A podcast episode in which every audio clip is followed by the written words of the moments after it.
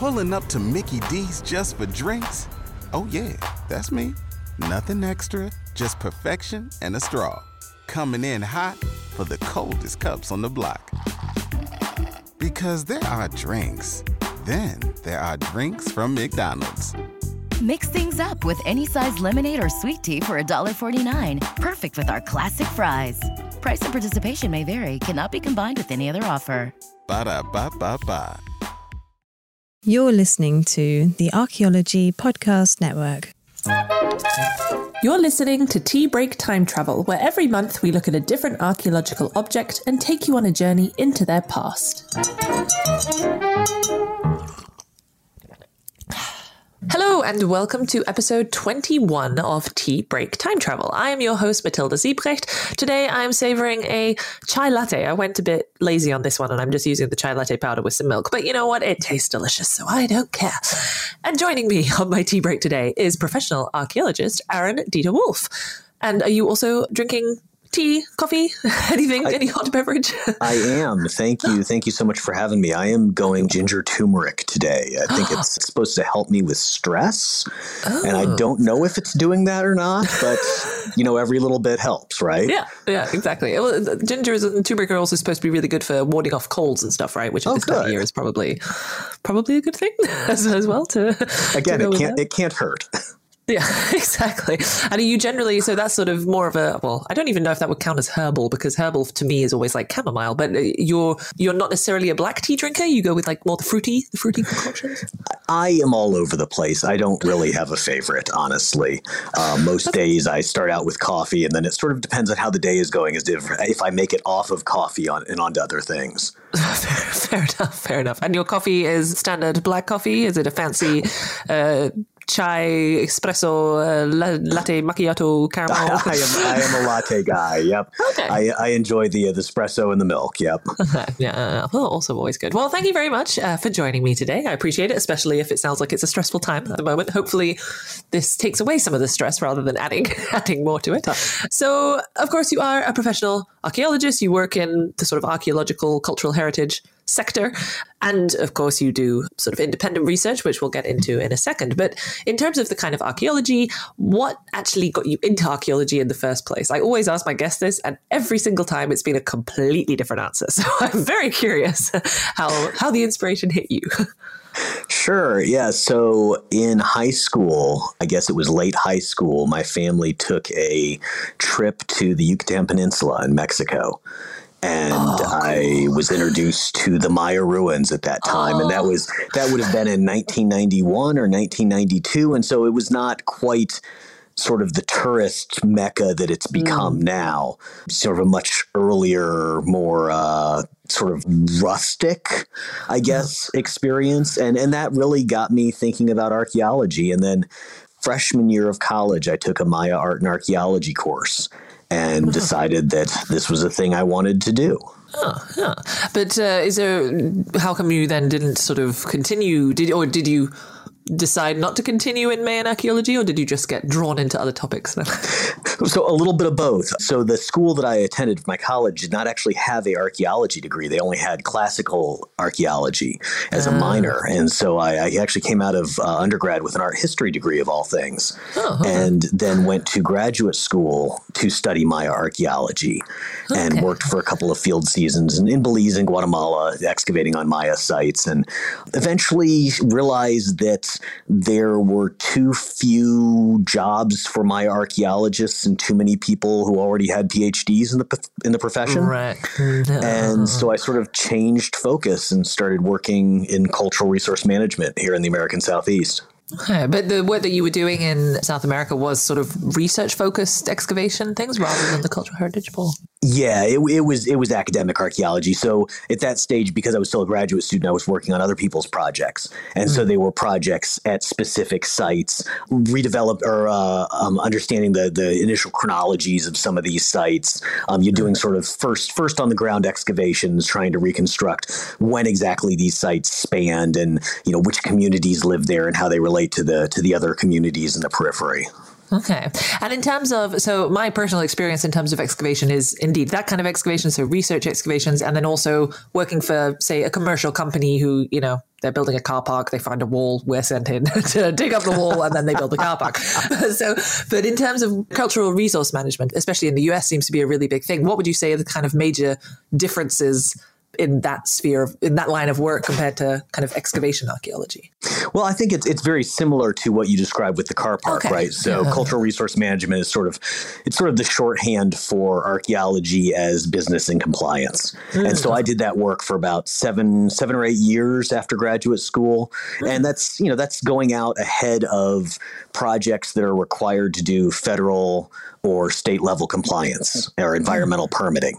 So if a project receives state level permitting or federal permitting or receives federal money, one of their requirements may be to do environmental studies. And you know that looks at endangered species, it looks at watersheds, it looks at pollution, it looks at archaeology. And so hmm. we were out doing doing exactly that work, you know, Yeah. walking walking the the path of a future transmission line and digging a hole every 30 meters. Yeah, that's basically what we're doing now in the company I'm in as well. Yep. It's like, oh, joy. Oh, another hole. Oh, great. Yeah. yeah. And so I did that for about seven years or seven to 10 years or so, and then was in sort of the right place at the right time when a job opened here at the Tennessee Division of Archaeology, which is hmm. the state of Tennessee's archaeology wing. And so we're part of this big environment and conservation umbrella. And that's everything, again, from, you know, stream water and species to state parks and recreation. And archaeology is a very small cog in that wheel. Okay. And so do you still dig or is it mainly the kind of more administrative side? Well, administrative makes it sound small, but you know what I mean? Like the uh, the policy and that kind of side of it. Yeah, there's not a there's not a lot of room for full scale excavation anymore. There are what thirty six thousand or so recorded sites in Tennessee, and at this point, I'm the only prehistoric archaeologist with our group. So there's there's there's more that could be dug than I could possibly dig, and so our focus is is much more in a, a conservation and preservation side of things. Hmm. Okay. Do you miss the digging? Sometimes, you know, sometimes I do. Sometimes my back is just as happy that I'm not out there doing it anymore. I went out to an excavation site for the first time in ages the other week because I'm mainly doing the documentation and kind of communication side of things at the company. But I went and did some actual digging because I was like, yeah, I have a few hours. Why not? And oh my gosh, my knees and my, my legs and my back the day after, I was like, yep, no, this is why I prefer lab work. Yep. Yes. That the permanent farmer's tan. Yes, all of it. as well. There's like the tinnitus from all the wind just whipping through your ears all the time. Yeah. Yeah, basically. So, and also, so alongside your job as state archaeologist or archaeologist, an archaeologist within the state. Uh, There you go. Yep. the state archaeologist sounds so much, you know. Uh, he's he's my boss. Yeah. Ah, okay. No, you know. That's fine. He might not listen to this podcast. he, might, he might never know. you also have become the kind of world's authority, one might say, on the archaeology of tattooing, which is something that we're going to talk about today. Usually I try and give a bit more of a spoiler, but seeing as we chatted with Daniel last week and I said we were going to talk to you about tattooing last month, I mean, and we said we were going to talk with you about tattooing this month, I feel it's not really a spoiler. So how did that come about from from a background in kind of excavation and, and Mayan? How did tattooing become a thing? Yeah, well, I mean, for starters, you're being really generous, and I appreciate that. You know, I don't, I don't consider myself the expert on anything. I, I know a few things, but you know, that's the result of of having been reading for a decade, and you know, having formed some very close friendships with with practitioners, with people like Danny, and you know, indigenous practitioners and full time tattooists, and you know, it takes a village to do good research, and you know, I don't think any of us sort of stand on our own in that regard. But all of that aside, yeah, I got I got interested in the topic back while I was still doing my archaeology. My first tattoos that I got were in graduate school were of, of Maya glyphs.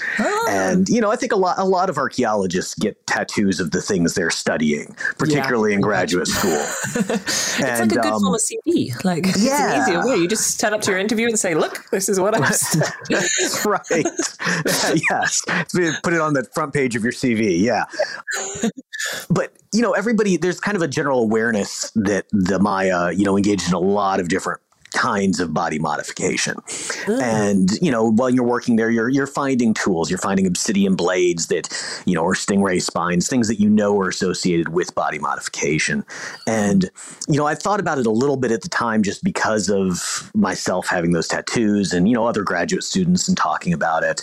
But then when I switched focus to working here in the American Southeast, that sort of followed me in the back of my head for a number of years and i started getting interested in this in this question of if tattooing was happening in the past, why aren't we finding it archaeologically?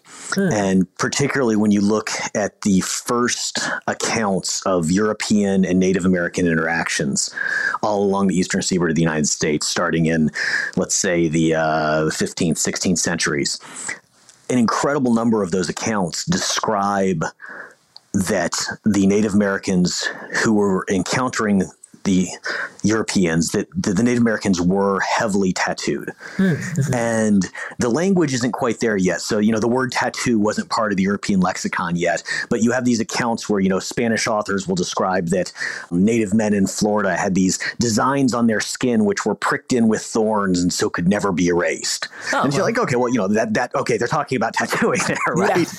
Fair. So, yes, it was pretty, it was pretty clear indeed that they were referring to tattoos of, of these cultures that they were experiencing and that they were meeting. yeah, exactly. And and there's art from the region that suggests tattooing was practiced at least several hundred years prior to the arrival of Europeans. Mm. And so, you know, as an archaeologist working in this area, this got me interested in the question of well, if people were doing this, if people were practicing tattooing, then why weren't we finding the artifacts of that mm-hmm. practice? Where was the material culture? Mm-hmm. And at that time, there had been, you know, maybe a dozen identifications over two centuries of possible tattooing implements from North America. Mm-hmm. And you know this this really bugged me right? I mean the thing about archaeology is we're you know we think we're interpreting the past. We think we're understanding people's behaviors and what they did and how they you know saw themselves in their in their societies and in their environments. And and here's this entire behavior this entire aspect of human culture that we were apparently just blind to.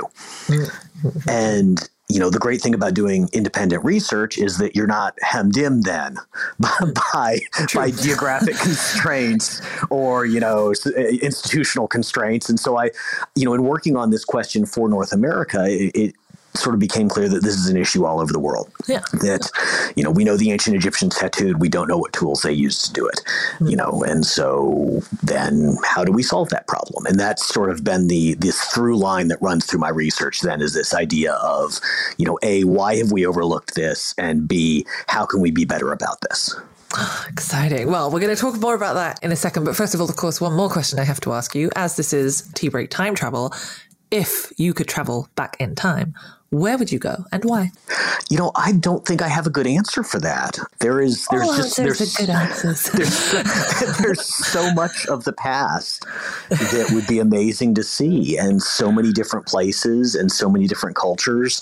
You know, for my own research, being able to go back into the mid Holocene in the southeastern United States would be amazing.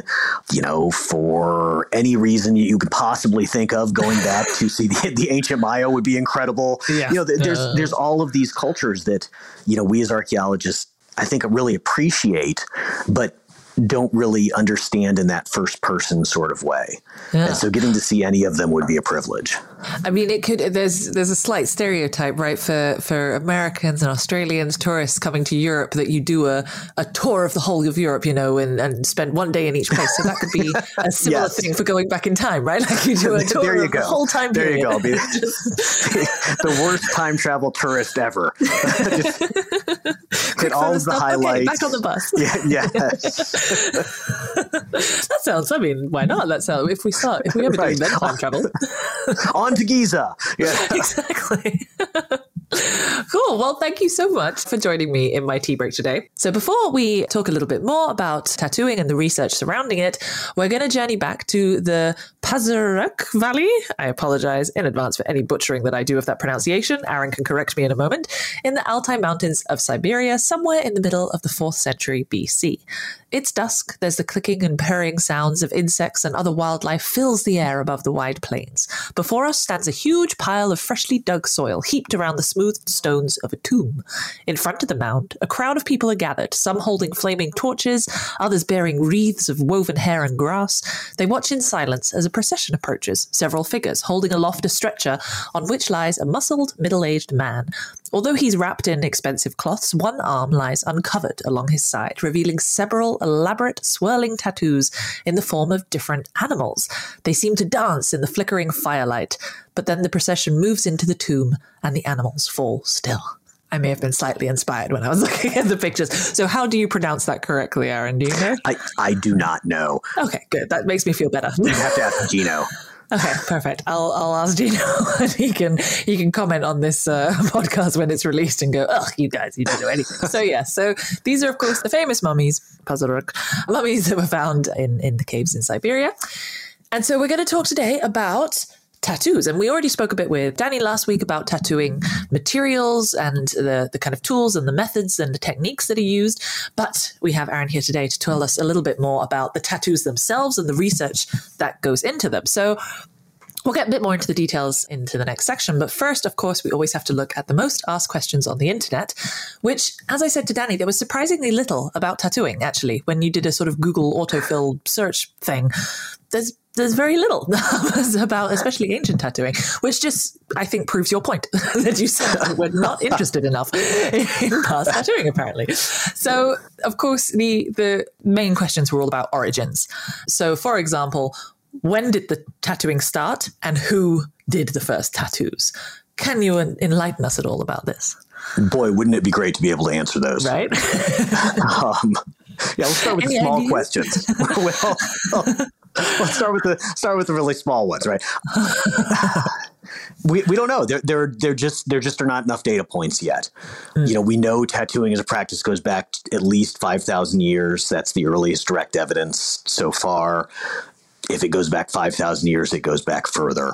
We just yeah. don't have the archaeological or historical evidence to talk about it in those terms yet. Mm-hmm. And as for who is doing it, again, I don't, I don't think we know enough to really say, you know, we, we can take, we can take historical cultures and you know, based on what we know about them, project into the past. And that's, you know, that's one way of looking at, at how people behave in the past, but it also comes with some dangers, right? You're mm-hmm. projecting these things over time and space. And the further you go from from the cultures you're using, the more the more error you're incurring.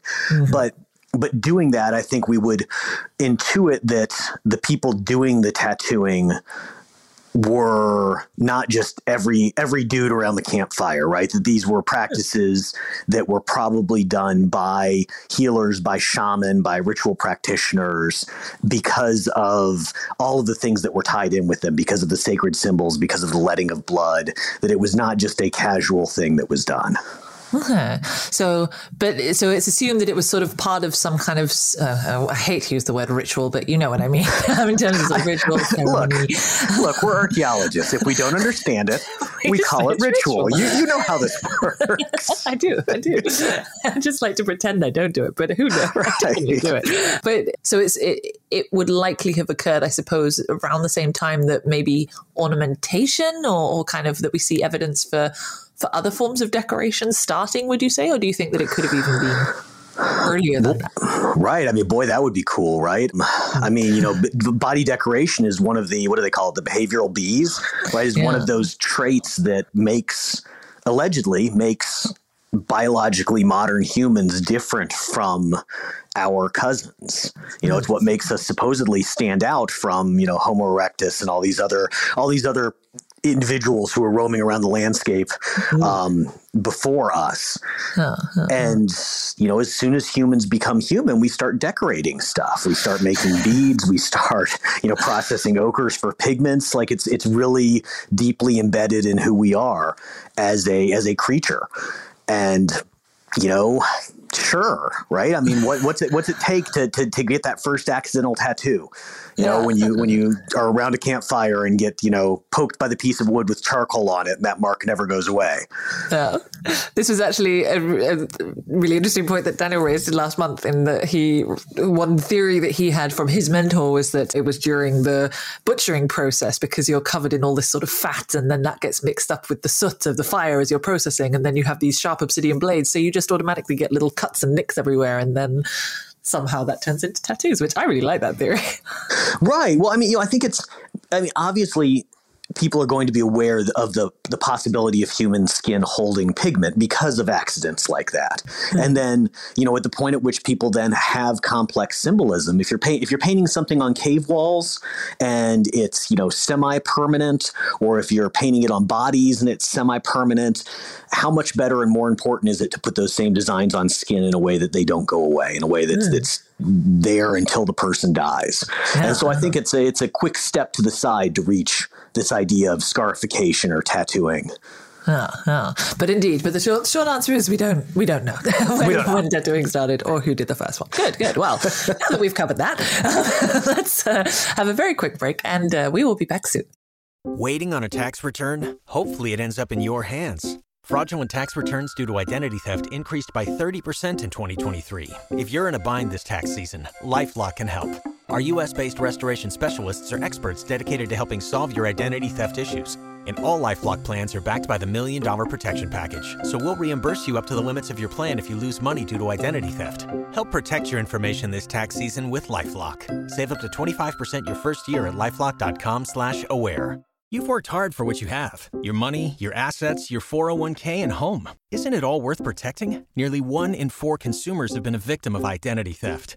Lifelock Ultimate Plus helps protect your finances with up to $3 million in reimbursement. LifeLock alerts you to identity threats you might miss. And if your identity is stolen, your dedicated US based restoration specialist will work to fix it. Let Lifelock help protect what you've worked so hard for. Save 25% off your first year on Lifelock Ultimate Plus at lifelock.com slash aware. Terms apply. Pulling up to Mickey D's just for drinks? Oh, yeah, that's me. Nothing extra, just perfection and a straw. Coming in hot for the coldest cups on the block.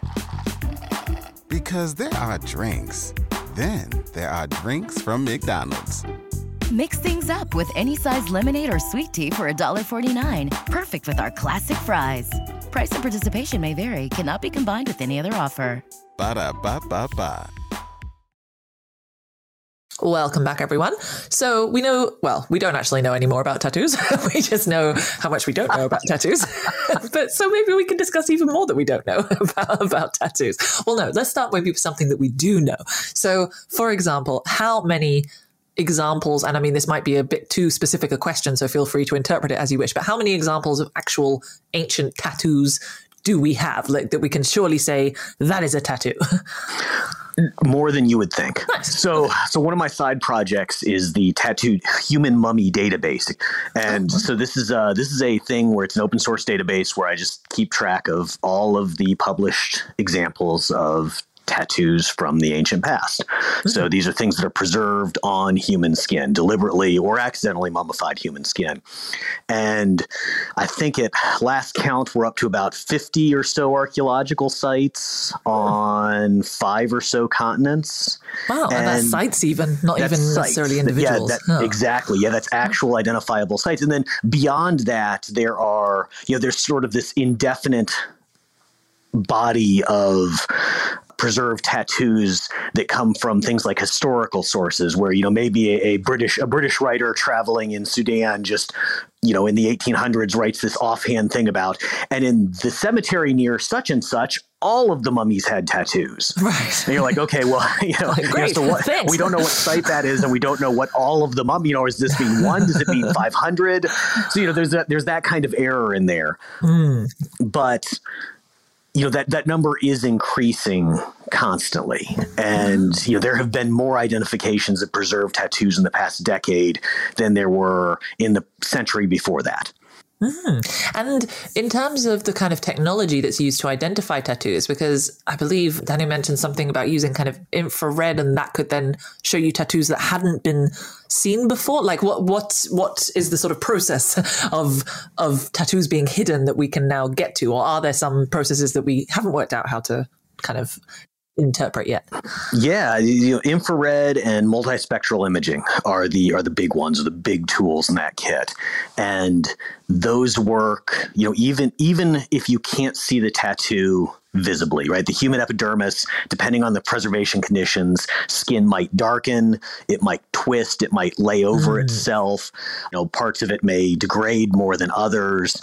It may be covered with body paint or with clothing or other things. Mm-hmm. And so there are certainly examples of preserved human remains that have not been identified as being tattooed, but that might be. Mm-hmm. And the way the multispectral imaging or the infrared imaging works, it basically relies on the fact that tattoo pigment absorbs and reflects light in these spectra, in these different spectra, differently than untattooed skin does. Mm. And so, even if the surface of the skin is, say, you know, a dark brown, a, dark, a rich mahogany brown from being exposed to the desert for centuries, right? Yeah, yeah. When you look at it in the in the near infrared spectrum, that light will absorb and reflect differently on the, the tattooed skin and the non-tattooed skin, and so you can see those marks. Even and yeah, after all the, those years, even after all those years, I mean, oh, there were there were examples when Danny and I were working in that collection of Andean remains where we would point the camera at a an, an, arm or a body part that had no visible sign and all of a sudden you're looking at not just like single dots but you know complex compositions of tattoos encircling the whole arm that oh, would otherwise man. never have been noticed how did you get any actual work done? I would have just been squealing the whole time. Like, oh my god, did you see that? Yes, I can see it. There's, there's, there's a lot of that. It's you know, it's like any archaeological project. It starts out with giddiness and yeah. like you know, you know, you're re- you're ready to go. You're going to do all these things, and by like day uh-huh. four, you're kind of on like the death march. You're like, oh my god, we've got 200 more to go. We're never going to get through this. Another tattoo. Oh yay! Great. Let's document this one. I guess. we've run out of recording sheets. but I mean, amazing, amazing that that's, uh, yeah. I, I, assume this is, by the way, being written up and will be. Uh, published some point soon or will hopefully uh... hopefully sooner than later actually there's a there's a german colleague who is working on the question of andean remains in European museum collections for his dissertation. Okay. And so we've been we've been collaborating and publication of a lot of this may wait until after his dissertation is out so as not to interrupt that process. Fair enough, fair enough. Do uh, are we allowed to know who it is in case people want to to look Sure, yeah, Rob, Robin Gerst. G E R S T is his name. Yeah, he's, he's in Germany and he's actually presented at the World Mummy Congress and he and oh, I co-authored a paper at the recent European Archaeological Association Association or European Society of Archaeology. I never can remember what the the EAA meeting. The, right? yeah, European Association of Archaeologists, I think. There right? you go. European Association of Archaeologists. Uh, yeah. yeah, well, I should know it. I was there the last one as well. But, but, yeah, fantastic. Oh, so you've got you know your own tattooing apprentice now. In the, no, no, no, no, collaborator. collaborate. Oh, that's very yeah. But yeah, and in terms of when you're interpreting these tattoos, then because as you said, the skin's all twisted or it's dark or it's thing. How much kind of imagination is needed? I think I saw at some point recently you posted on your social media about kind of uh, some alpha and omega sign that had been identified, and you were saying mm, that's a bit of a stretch of the imagination. I mean, how much how much bias is there? Would you say in the interpretation of that or how can you avoid that i guess oh it's hard right i mean i think it's like any sort of any sort of art history or any sort of you know working with ancient symbolism especially on artifacts there's all different levels of preservation and you know the best the best cases you can just look at these things and see them with the naked eye, and they're incredible. And you can huh. draw them out by hand very easily. And in the worst cases, you know, skin is degraded, or hmm. pieces are missing, or the you know the marks themselves have have interruptions in them from from curation processes or from preservation processes. And yeah, a lot of it is a lot of it can be sort of art rather than science, right. honestly. Yeah. Uh, and did you find, for example, when you were looking at this sort of big collection of different mummies that you would sort of see some symbols on one and go, oh, I'm not sure what that is. Okay, maybe it's kind of this. And then maybe you'd see the same symbols on another one, or was it all quite varied? No, absolutely. So again, it, it's it sort of works like any form of ancient art. You know, you look at after you look at a couple thousand of the thing, you, you can you, like, you get a squiggly snake, right? Yeah, exactly. You, you get a pretty good pretty good ability to sort of pick out you know, based on the outlines, based on the shared sizes and, um, you know, sort of ephemeral shapes, you can more closely, I think, sort of push things into buckets. You know, yeah. th- this one's probably a fish based on these other 500 fish we've seen. Right. Yeah. Yeah. Yeah. No, interesting. And in terms of, we've kind of spoken a little bit about how, like, why these tattoos would have come about and how they would have come about, but they, like you say, they're sort of their art. Do you think that people tattooed just simply as a form of decoration, or would there be other kind of reasons, I suppose, for for painting themselves with with these different symbols or yeah pictures? I guess. My bet is that it was rarely a personal form of decoration. Mm-hmm. Now, you know, of course, everybody wants the once tattoos on your body, it becomes part of your identity, mm-hmm. right? Regardless of how it was that it, what the cultural processes were that got it there.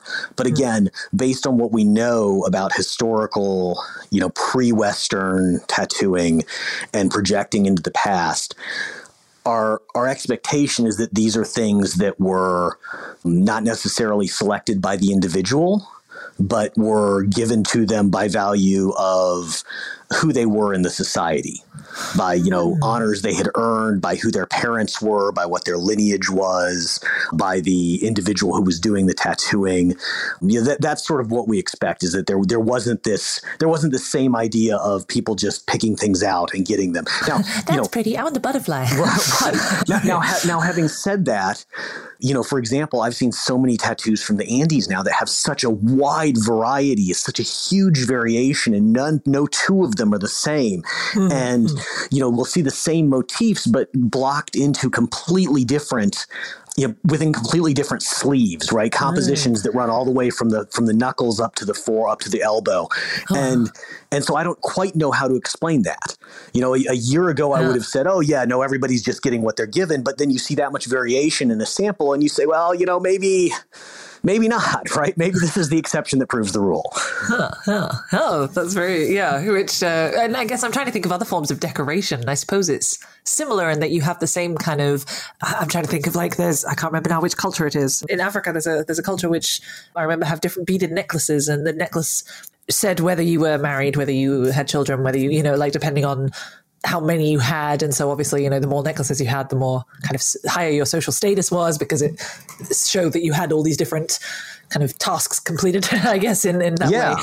But still the necklaces were all different, but they were still the beaded necklaces, if that makes sense. Right. Yeah. No. absolutely. Well, and with clothing or any other form of body decoration, you know, in some in some cases, it is socially mandated. You know, the headdresses look the same, and only certain people get them. But in other cases, there's a lot of variation and, and a lot more individuality, agency yeah. in those choices. Yeah, or even just something I'm thinking something even more modern, like you know a tie. It's like yes, you have to wear a tie to work, but everyone right. has different ties. uh, no know. one said it couldn't have cats on it. exactly. so you know, no, you have to get this type of tattoo. Well, no one said it had to be that because specific type of tattoo. right. I could alter it a little bit. and would you say then that all cultures because like you say more more and more examples of ancient tattoos are sort of coming to light every day and we have all these historic and uh, ethnographic references which state that a lot of these cultures in the past and, and present i suppose had tattoos would you say that all cultures had some form of tattooing tradition or other kind of body modification. Boy, that's a boy, that's a limb to go out on, isn't it? right?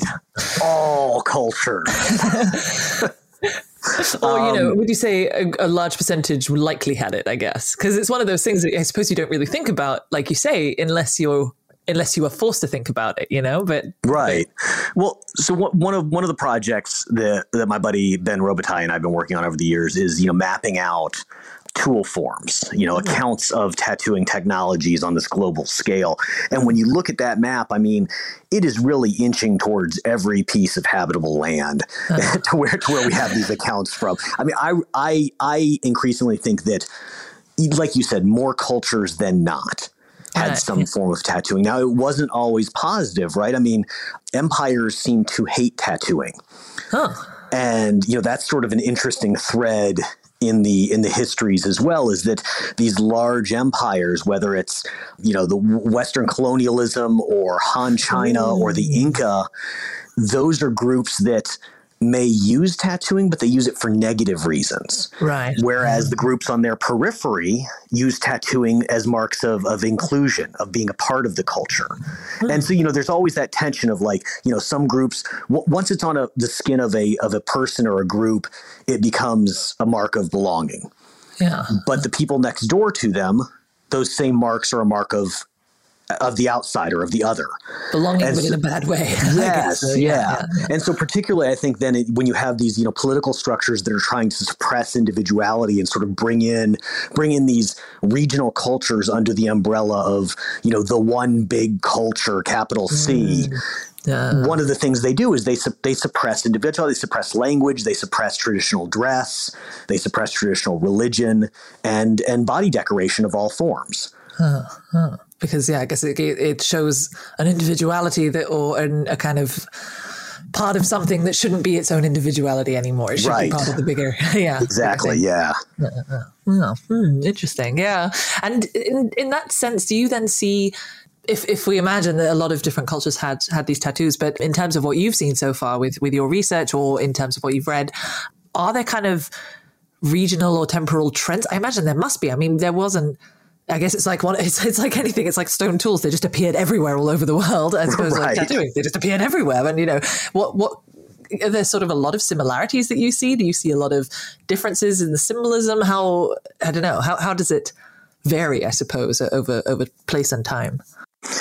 I, I think you, you saying about stone tools is exactly right. You know, it's there. There are ceramics, there are stone tools everywhere, but the specifics of that are going to vary depending on the group in question. You know, their relationship with groups outside of themselves, how isolated or, or connected they are to networks, to trade networks, what material culture they have in their local environment to work with. And, you know, again, you can sort of envision this in terms of art styles too, right? The art of certain cultures is going to be similar, although not exact. Whereas then if you compare that to a culture on the other side of the world, well, you know, maybe they use two straight lines to symbolize a path Right. but yeah. right or you know you know vertical lines mean rain but but hmm. otherwise there's going to be an entirely different set of symbols attached to it Yeah. And in terms of then as a, the kind of uh, comparing it with the art, do you find that in those cases where you have access to examples of both kind of other forms of art and the tattoos, do you see similarities in the like are they tattooing themselves with what they're also painting the walls with or or, or carving into their stone or, or something like that? not necessarily with the same tools but definitely with the same motifs right Yeah. there's a couple of papers that talk about this in terms of like scarification in Africa and how the decorations on people's bodies are reflected on pots, on hmm. ceramic vessels. Okay. And the locations are very similar, right? We sort of anthropomorphize ceramic vessels. They have shoulders, they have mouths, Right. they have waists. and so the decorations match tend to match up for where they are on pots and where they are on people's bodies. Interesting. I heard someone once talk about the idea that things that are marked onto the earth, so petroglyphs, cave art, things like this, that uh-huh. those oftentimes appear then also as tattoos in the culture. And the idea that this, I can't remember who this was now, I apologize, but the idea that they were floating was sort of this idea of like, you know, again, we anthropomorphize the earth, right? It is the earth mother, it's the earth being. And so Right. Yeah, the yeah. things that you are marking onto the earth, you are also then marking onto the body of people. Amazing. I mean, it could also almost be like a little, uh, not, uh, CV, what is it? Portfolio, you know, as well. Like, oh, Yeah, so these are my designs. It's just like the original Right. tattoo studio. You go, that's Right. what the caves were. Well, I was going to say, Go Da- into the Da- Danny, a year from now, will hang up Right? his flash in a Yeah. French cave. yeah. Yeah, he, Dan- Danny's designs were being used. As- Yeah, yes. and he's now being inspired again. That would be hilarious if the if the if the different caves, Lascaux and, and everything, you know, were actually just sitting there going, "Yeah, well, these are my options. Oh, you want the bison? Yeah, sure." I, I, right. I'm, I'm, I mostly do rhinoceroses and birds. Well, that guy does the lions. You want to go to that cave? He'll do the lions for you. I mean, I like that idea. Sort of practicing it first on the earth and then doing it on the- or vice versa. I suppose it could have been vice versa. Let me practice on my own body first before I, you know, carve it into Mother Nature. Sure, sure, uh, yeah. But no, that's really interesting. And you've already mentioned it a little bit, but I thought it would be interesting to talk a bit more about who does the tattooing because I remember I had you and Maya uh, Sialuk on the X Talk show, another podcast that I do, and we chatted about tattooing. And she was talking about, of course, the Inuit tradition uh, of tattooing, which is mainly done by women, for example.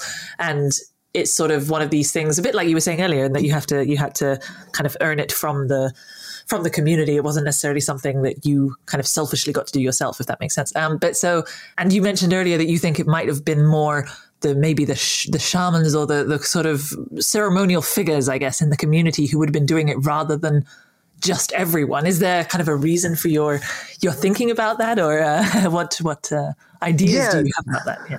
Well, I think that that is is largely based on historical analogy, and that okay. is that is the thing that we see throughout the pre-modern world, where we have you know reliable historical accounts. Is that the people doing the tattooing held a special status, and that wasn't always you know quote unquote ritual status. Um, you know, they might have been itinerant tattooists traveling from village to village, but it was not just something that was done, you know, by your mom or by anybody, you know, by your buddies in the basement. It, it was it was something that, that there was this whole framework around. And you know it's it's really hard to talk about you know ritual in the past right? Because some of it may be related to cosmology or to how you view the world or how you see spirits but some of it may be just related to health concerns hmm. you know tattooing involves the the piercing of the skin the letting of blood it's it is a process in which you are open to infection, right? This is a high risk Right. sort of behavior.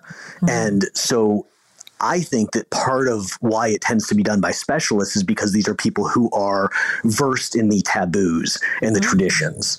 And you know, some of those taboos may be purely social, right? You don't eat this animal while you're giving the tattoos, but others of them about you know what happens afterwards and how the tattoos are treated and you know this kind of thing uh, relate to to health and to healing and to these ideas of, of helping a person get through this process Oh yeah, which uh, yeah relates to a lot of other, I guess, kind of folklore and, and things in different parts of the world and in different time periods as well, right? Is that kind of a lot of the superstitions and all of the the kind of myths and legend and everything are actually indeed just related to be like, ah yes, and after you have done this, you have to drink the water of a moonbeam Right. three liters every day, you know, because it is sort of like, well, yeah, you need to hydrate, you know, basically, and uh, so suppose, yeah. Yeah, and and and in my mind too, this is why I think that a lot of tattooing traditions historically are connected to rites of passage. You know, if you were just kind of kind of wave your hand across the globe, many, many, many, maybe most traditions are related to ideas like coming of age or becoming an mm-hmm. adult or you know transitioning from the uninitiated to the initiated. Right? It's this, it's this sort of it's this liminal process where you come out the other side and you've got marks on your body that show the world that you are now this other thing. Yeah, yeah. And, I And, you guess know, whether- remind yourself as well that you are right right and, and that, that yeah that, and that may be that you're an adult right? It can be simple as like oh they're an adult or it may be oh they're a you know a marked warrior. They you know they have access to these other things whatever. But you know these rites of passage which again you know there's a lot of a lot of issues surrounding those sorts of events hmm. that you know they're supposed to be painful they're supposed to be difficult but you're also supposed to live through them.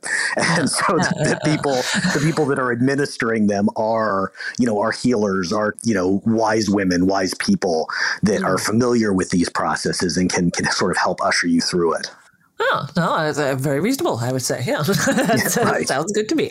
You've convinced me. You. So we're going to take another quick break now so that those listening can have an opportunity to top up their tea, but we will be back soon.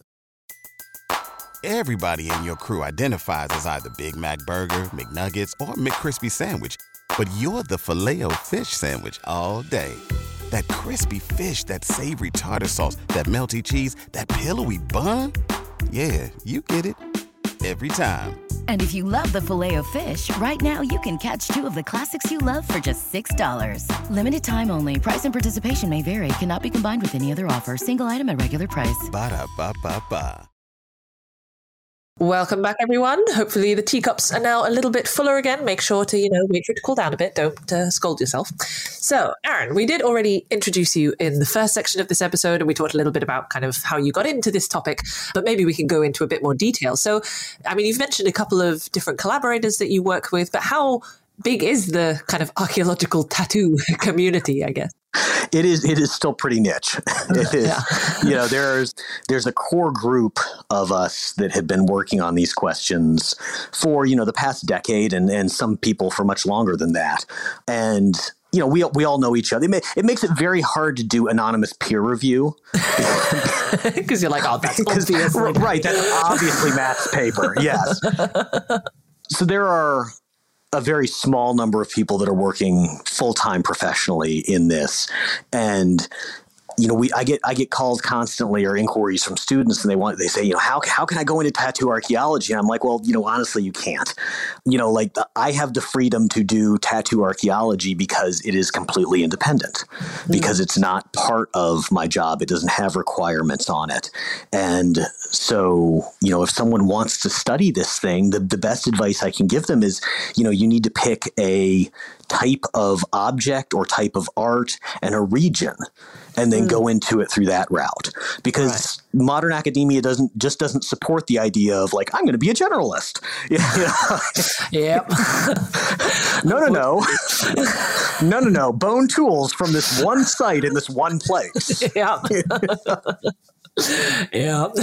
I must say, I have a lot of people ask me because I, well, I went the other route. I guess I specialized in a method, which is similar. Like it's a very specific micro analysis, a very specific method, right? And it's very specific materials that I look at as well. But then it does allow me to look at different regions, which is quite nice. So people are always, archaeologists are indeed always confused when they're like, but but what's your cultural specialism? And I'm going, I, I don't really have one. I just right. look at tools from yeah. different uh, things. But indeed, I'm still specialized in a method, which yeah, well, fits. and that's the thing, right? I mean, it's it's how it's how the academy is built. I mean, you can be an, an archaeologist of households, but but when you actually then cut through that, you're going to have looked at, you're going to have spent years knowing way too much about the households of this one particular yeah. region during this one particular period.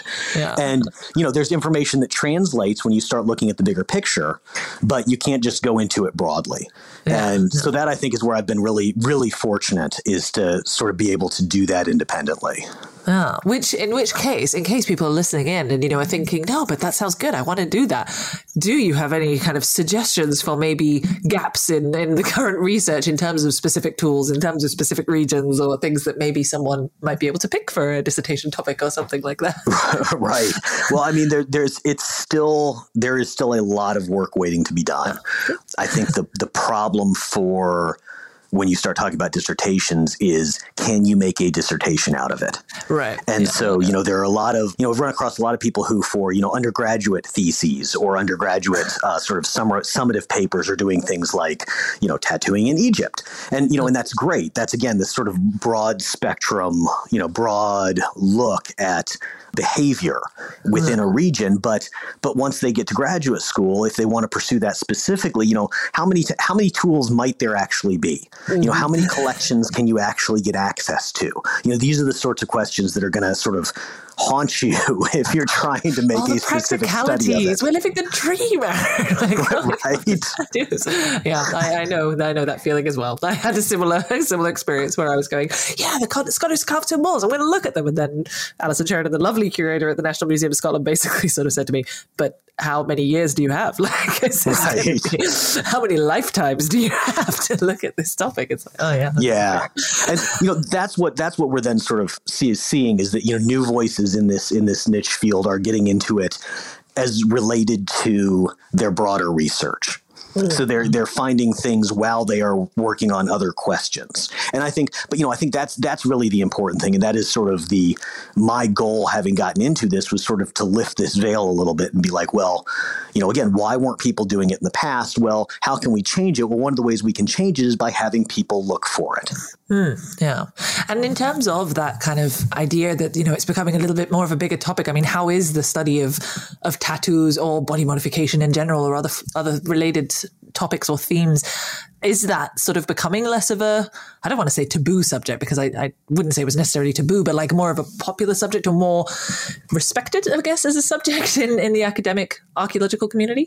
I think so. You know i mean well so you know my, my anecdote that i tell right is that when i first got into this you know over a decade ago now i i had reached out to one of the you know very sort of senior scholars on southeastern archaeology southeast united states archaeology and said well, you know i want to look at this with tattoos and and he kind of like he harumphed at me and said something like you know there are more graduate students with tattoos of ancient art than there were tattooed people in the ancient world and and and and that that by the way is example one for why we are not finding it Yes. Yeah. there you go. Because it's assumed that they were. Right, Yeah, right. yeah, because yeah, there's there's an assumption that it's just not there, or that it's you know whatever. It's right. Tattooing is for criminals and prostitutes, and blah blah blah blah blah. Yeah. Uh, So there's you know there's definitely a bias at work there, and and you know anecdotally, the people that seem to be really interested in this are the younger generation, or people that are even younger than me. You know, I'm I've, I somehow have crossed that line where I'm never I'm not part of that generation anymore of younger scholars, which, which kind of stinks. now. But yeah, yeah, yeah. I'm going, wait, what? Yep. You're how old? I thought you were 12. Right. No, no, no, no, no. PhD? What?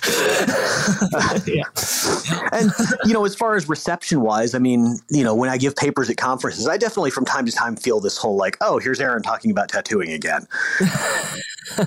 you know, but but also like the hell with you, right? Like I, you know, I'm actually publishing on this. What are you doing? yeah, exactly, exactly. It's peer reviewed. It's you know, it's valid research. It's and yeah, it sounds like there's some exciting things coming uh, about as well. So, so you mentioned that you know, oh, there's more graduate students with tattoos than than ancient tattoos. Do you think that in order to kind of and like you say, you've already said that you know you don't necessarily approach it from the topic of I'm studying tattoos. You approach it from different ways. But would you say that in order to understand, I guess the kind of older methods and techniques and, and experiences around tattooing, you have to either have tattoos yourself or have tattooed yourself, or do you think that someone with no tattoos could also come in and do it?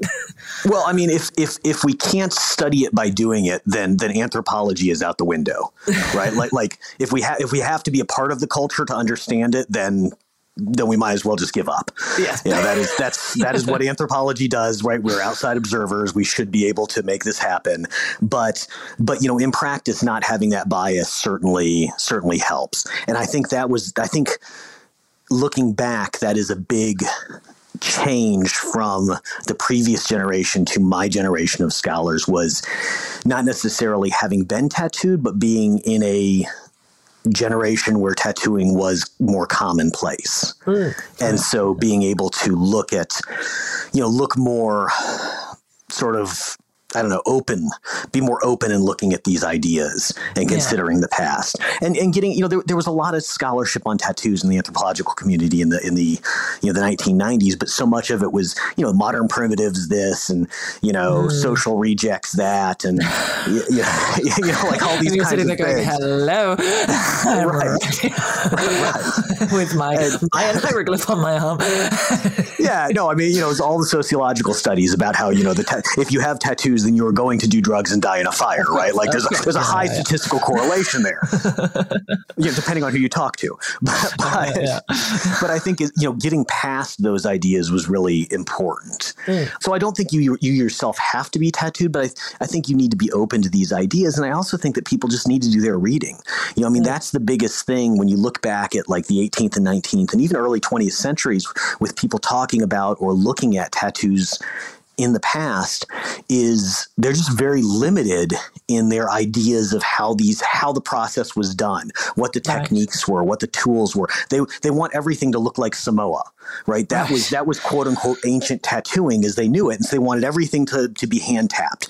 And you know they wanted it to be done for reasons you know there's those you know those great accounts of the uh Amunet and the the women from Deir al-Bahari I believe it is in Thebes um, that were they're found in the 1900s you know high status women in the tomb in the complex funerary complex of the pharaoh and are are found to be tattooed.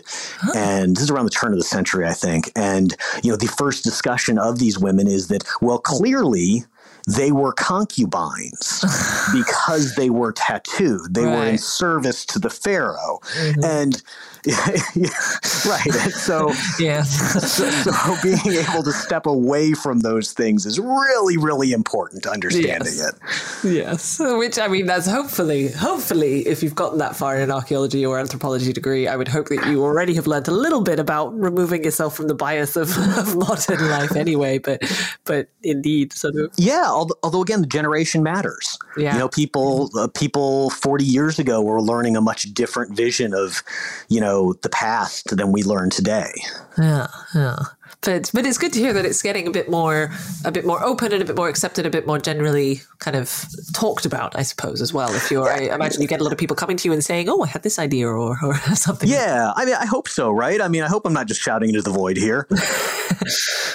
Increasingly, again, this is this is where i I'm really privileged to be able to do this as, as independent research is increasingly I've sort of moving away from that academic discourse and instead trying to talk more to you know the tattoo community mm. to, to to people who actually do this as their profession because you know tattooists are really interested in the history of their discipline of their practice yeah. mm-hmm. and very few of them have access to journals that are behind paywalls Right. And yeah. so I think it's you know it's really maybe even more important than sharing it with the academy is is sharing what we know with people that are actually doing this and living this today. Yeah, no, couldn't I could not agree more.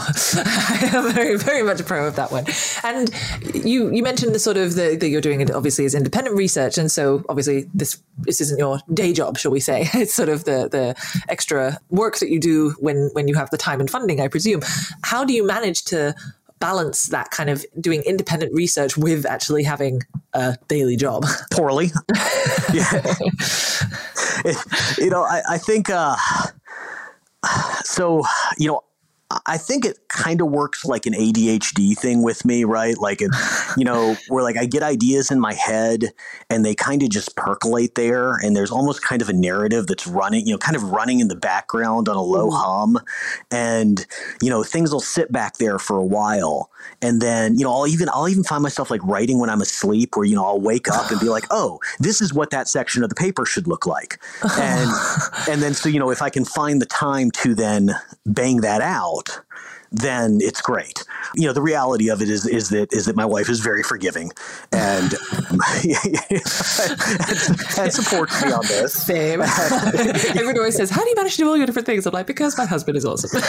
right, because I because I have a great support network. That's yeah. that is the answer. Yeah. Yeah, yeah. Which no, I think that that's no, but I can imagine there's there's so many people I know who who have you know their projects and they're so passionate about it and they're so interested in it, but they just can't get the funding or they just can't actually get an academic position. So they go into a different job and then just don't have the time or the or the energy to, to do it. So I'm always curious to hear people who are managing to to balance it and to combine it how uh, how it works or doesn't work. well, I think it's it's become my hobby, you know, and that's that hmm. is how I view it, and that's how then you know when I'm doing like you know these unfunded research trips to Germany to look at mummies in a museum, you know, like you know, I don't get reimbursement for this. This is mm. this is done on vacation time. There is no university funding. It's it's out of pocket, but it is it is my hobby. That's what I spend money on. You know, some yeah. people spend money on you know miniatures for wargaming. Some people spend them on yeah, yeah, yeah right oh, bottles of whiskey. Some people spend them on tattooed mummies. It's just it's what you're into. Yeah. I can just imagine your wife going, "Oh, oh, where are we going on the holiday this year? Oh, well, we're going to this. Oh, where are the mummies? what? What mummies? No, darling, we're definitely going on holiday this time. No, no, no, maybe have a day or two. We, uh, we, we I, those are days where I peel off and uh, we we do the th- the things that we are separately interested in. Mm, nice, yeah, yeah, yeah, that works. That works. She can go and look at her, I don't know, her Viking horned uh, helmet or something. her hobby. But, uh, I think that it sounds like a, an excellent uh, way to way to have a hobby and a really nice hobby in, in, that respect. And in terms of kind of, I mean, we've already touched a little bit on the different kind of the the not approach, the how it how it is viewed and all of that kind of thing. But are there any kind of other issues, or are there any other what you would see it as, as advantages of, of kind of this more, more of a niche topic uh, within kind of academic research? Well, I mean, I guess the big advantage is that it doesn't seem like the well will ever run dry. Right. Um, you know, I mean, I, I, really thought, you know, in 2013, my, my first book, Drawing with Great Needles, which is about tattooing in ancient Eastern North America, came out as an edited volume. But, you know, at that time, I was kind of like, well, I've done that.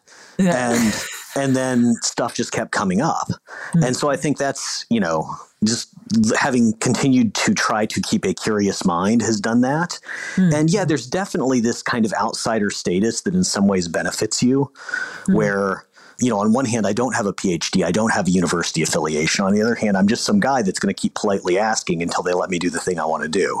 So, well, and I would say, I mean, you were very modest at the start, but I would say, indeed, you have made, made a name for yourself now as the tattoo guy.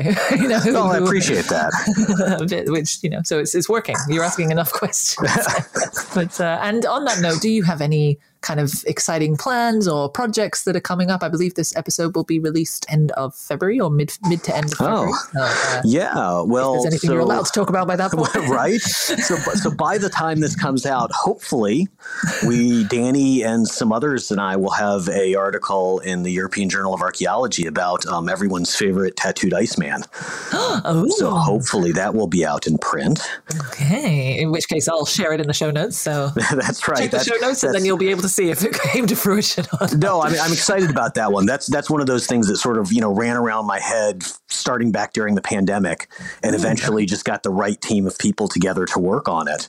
And so we're we're reassessing the sort of conventional wisdom as to how his tattoos may have been created. Oh, exciting. Yeah, oh, yeah. Oh. So, so so that's that's coming out, and there's there's another paper too that Danny and I are both working on related to similar topics to this idea Uh, coming out of our experimental archaeological study of you know can we look at preserved tattoos and talk about how they were actually made Yeah. and sort of take the take the guesswork out of that process, make informed hypotheses.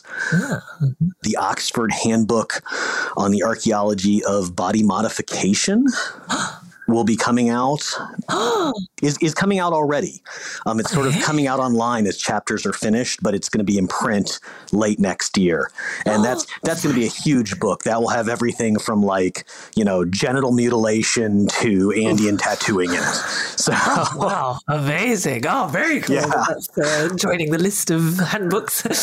yes yeah. And I, and so for various colleagues and i have a couple of chapters in that and um, it'll be good, be good for those to see the light of day too yeah Perfect. Okay. Well, I'll make sure to share them as well. Uh, the, so yes, if uh, anyone's interested, do do keep checking uh, the things.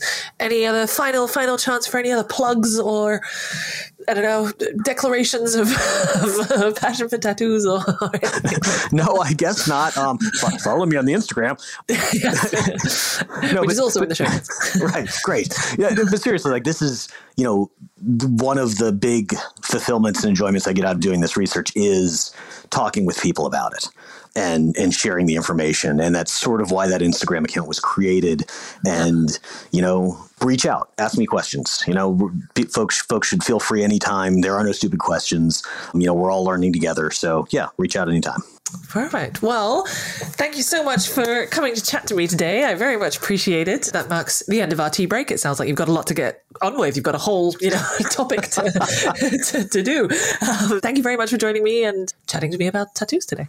thank you so much for having me i really appreciate your time Uh, and if anyone else indeed wants to find out more about Aaron's work, history of tattoos, anything else we've talked about today, do check the show notes and there'll be Aaron's contact information there as well. So you can start bombarding him with all your questions about tattooing.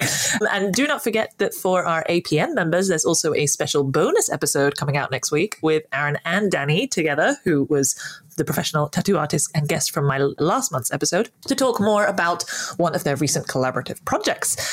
Hope that you enjoyed our journey today. If you want to help support this show and all of the other amazing series that form the Archaeology Podcast Network, you can become a member. You get access to extra bonus content, such as this special bonus episode. You also get exclusive early access to ad free episodes. And you also just help us to create even more amazing content. For more information, check out the homepage at archaeologypodcastnetwork.com. See you next month. I hope that you enjoyed our journey today. If you did, make sure to like, follow, subscribe wherever you get your podcasts, and I'll see you next month for another episode of Tea Break Time Travel. This episode was produced by Chris Webster from his RV traveling the United States, Tristan Boyle in Scotland, DigTech LLC, Cultural Media, and the Archaeology Podcast Network, and was edited by Rachel Roden. This has been a presentation of the Archaeology Podcast Network. Visit us on the web for show notes and other podcasts at www.archpodnet.com. Contact us at chris at archaeologypodcastnetwork.com.